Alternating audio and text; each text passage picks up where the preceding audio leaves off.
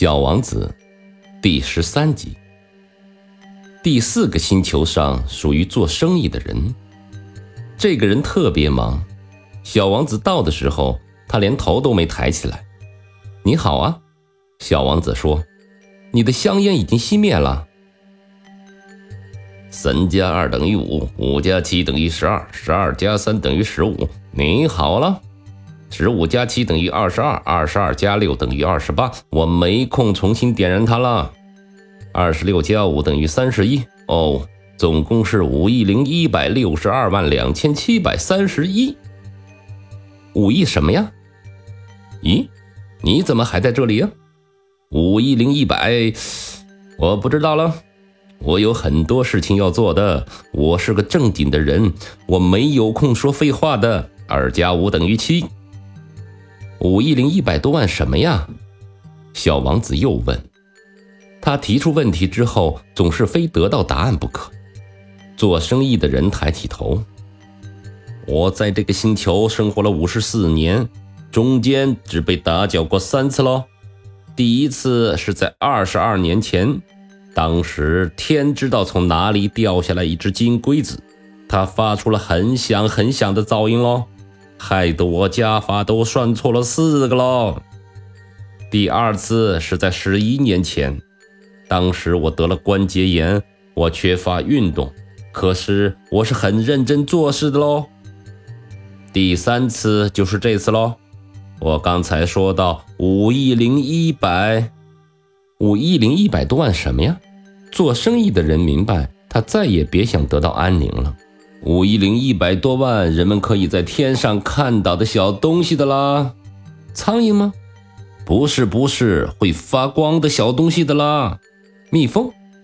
不是啦，那些小东西是金黄色的，能让人发白日梦。但我是很正经的啦，我没有时间做白日梦喽。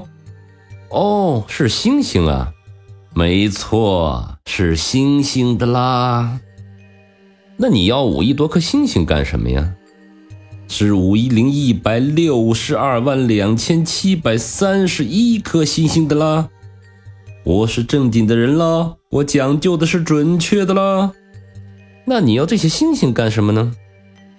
我什么都不做了，我拥有他们的了。但我已经见过一位国王，他说，国王并不拥有啊，他们只是统治的啦，这是非常非常不同的啦。那拥有星星能给您带来什么好处呢？能让我变得富裕了。变得富裕又能给您带来什么好处呢？如果有人发现了更多的星星，我就可以把它们买下来了。这个家伙，小王子心里想，他的思考方式有点像那个爱喝酒的人。不过，小王子心里还有许多的问题。你如何能够拥有星星呢？那你说他们属于谁了？做生意的人生气的回答：“我不知道啊，我觉得他不属于任何人吧。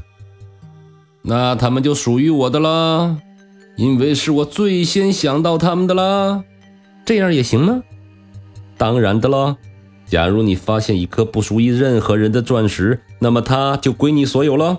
假如你发现一座不属于任何人的岛屿，那么它就归你所有了。”假如你最想想到一个创意，并且注册了专利，那么它就归你所有的了。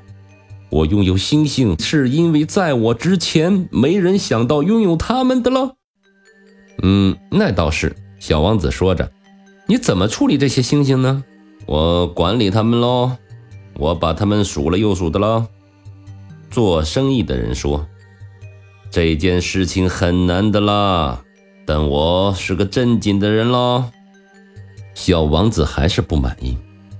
如果我拥有围巾，我可以围在脖子上带走；如果我拥有花朵，我可以把花朵摘下来带走。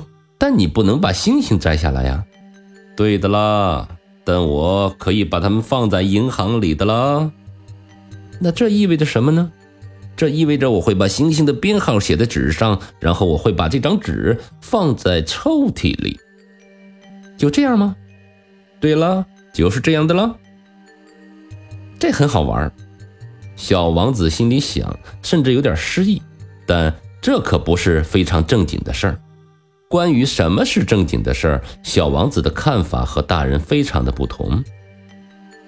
我再跟您说吧，我拥有一朵花，我每天给它浇水；我拥有三座火山，我每周为它们清扫。